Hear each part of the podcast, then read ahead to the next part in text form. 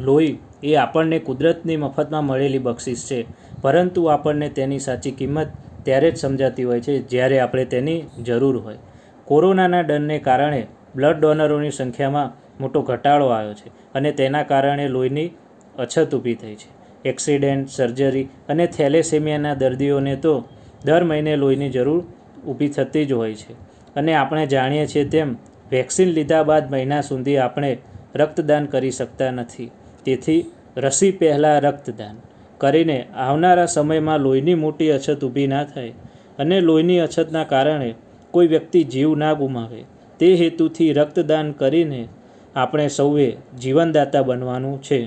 આથી એબીવીપી બાવળાનગર દ્વારા તારીખ નવ જૂન બે હજાર એકવીસના રોજ રામરોટી સાંઈબાબાના મંદિર ખાતે બ્લડ ડોનેશન કેમ્પનું આયોજન કરવામાં આવ્યું છે.